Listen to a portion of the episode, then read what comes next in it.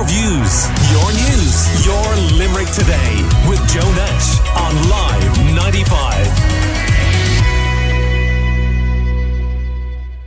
As we enter Eating Disorders Awareness Week, it's really important to recognise that the journey through an eating disorder is highly individualised, shaping and intertwining with each person's identity over time. Recovery is a deeply personal process and varies for every person. And to chat more about eating disorder awareness and support, we're joined by our good friend Fiona Kennedy, who's an eating disorder specialist based here in Limerick. And you are very welcome. Thank you, Joe. Good morning to you. I presume you feel that a week like this is actually important. Oh, it absolutely is. I suppose it's the opportunity to capitalise and create accurate awareness in the public. There's a lot of misconceptions and misunderstanding that surround eating disorders, and they, you know, they tread back years. And this is an opportunity to really create and support people. So, yeah.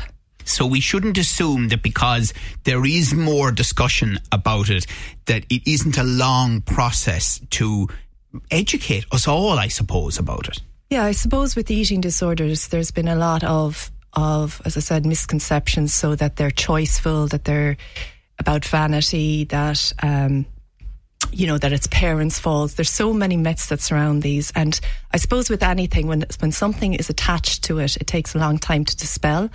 Um, and and all of that then creates a real blockage for people to get support and help. And another thing I suppose that I like to always mention is that this isn't just a female illness because it's certainly seen as that a lot of the time, but so many males, and I'm certainly in my practice seen an increase of male presentation um, around eating disorder, and it's it, it goes from adolescence right up. So I just you know I suppose I like to say that for males that this isn't a stereotypically uh, female illness. And is it your assessment, Fiona, that it is in fact more prevalent, or is it because of the increased awareness that more people are recognising it and coming for help?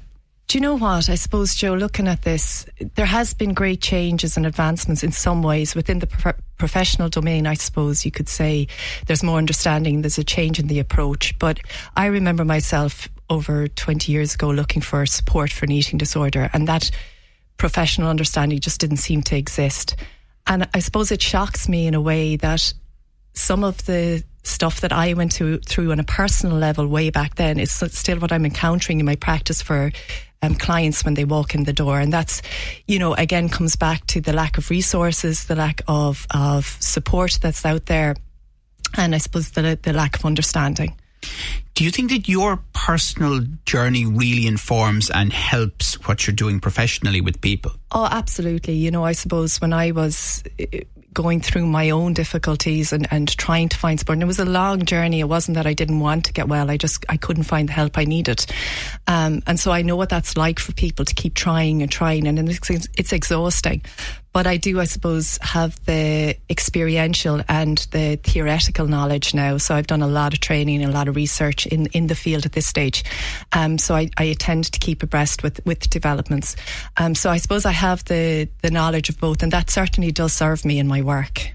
You know, sometimes we would chat to people who um, uh, have um, suffered alcoholism, mm. and and you know they will say that it is an ongoing journey, mm-hmm. you know, throughout mm-hmm. the rest of their lives. Does that apply with eating disorders or not? Do you know what? It's a great question, and there's no actual definite um, definition of what eating disorder recovery is because I suppose I did a bit of research about this myself a few years ago and it was when do we transition from an eating disorder behaviour into um, what could be considered residual eating disorder so if you think about it Joe there's a lot of you know, we're almost fed a lot of um, abnormal eating, so diets and, and diet culture and so on. And we're all privy to that. Some people overeat at times, some people undereat at times. And when does that still when is that still in eating disorder train or when does it come out of that? Um, so it's hard for it's hard to really define because it is food is what you're talking about. So for me, I think it's about the relationship I have with myself and how I care for myself that that is telling to me that I am rooted in my recovery as it as it means for me. But I suppose you started there by saying it is a unique journey. And when I work with people now, it's like I always try to understand the, the meaning behind the illness, you know, the wisdom behind the illness, if you like. So nobody develops this for no reason and it's certainly not a choice. So what we discover is, or what we try to discover is why does it make sense? Why is this person having this relationship with their food and how can we put other things in place, other supports in place to let them get to a more healthier place. So, is the first step that an individual identifies it for themselves, or is it that someone around them around them identifies it and, and tries to prompt them to go to somebody like you, Fiona, for help? Do you know what it is? It's eating disorders are helpful until they're harmful. And that can be said for so much stuff. It can be said for alcohol, it can be said for drugs. So there's a real payoff in the initial stages. So if you think about it from the lens of somebody who decides to go on a diet to feel better about themselves, and if there's a predisposition to, so if they're vulnerable to an eating disorder, it can take hold very quickly. But the pros can outweigh the cons for a long time. So even those people around you can start to see you're not doing okay here for you, you're still getting the payoff. So if you think about it, I'm, imagine I have very low self esteem. I have no friends within the school, and suddenly I'm losing weight. I'm getting recognised. It feels amazing, and people are telling me to eat, and I'm I'm not I'm um, sick. So we can't even register that at that stage. So it is until for some people it's that others recognise it, and for others, it's when the cons outweigh the pros, and they say, "Okay, now I'm I'm really stuck here, and I do need help." So it's very individual again. What then is the first step if they recognize it and they're coming to someone mm-hmm. like you to recovery? Yeah, so it's a multi layered approach. So we need a team around us. So because eating disorders, they affect every part of us. So obviously psychologically, emotionally, but they're also, you need medical care and you need um, a nutritionist, dietitian involved to guide the food plan and, and, and get you back on track. Um, but generally it's the GP that goes, that the person goes to first and then they hopefully know the resources that are available to refer further. Okay.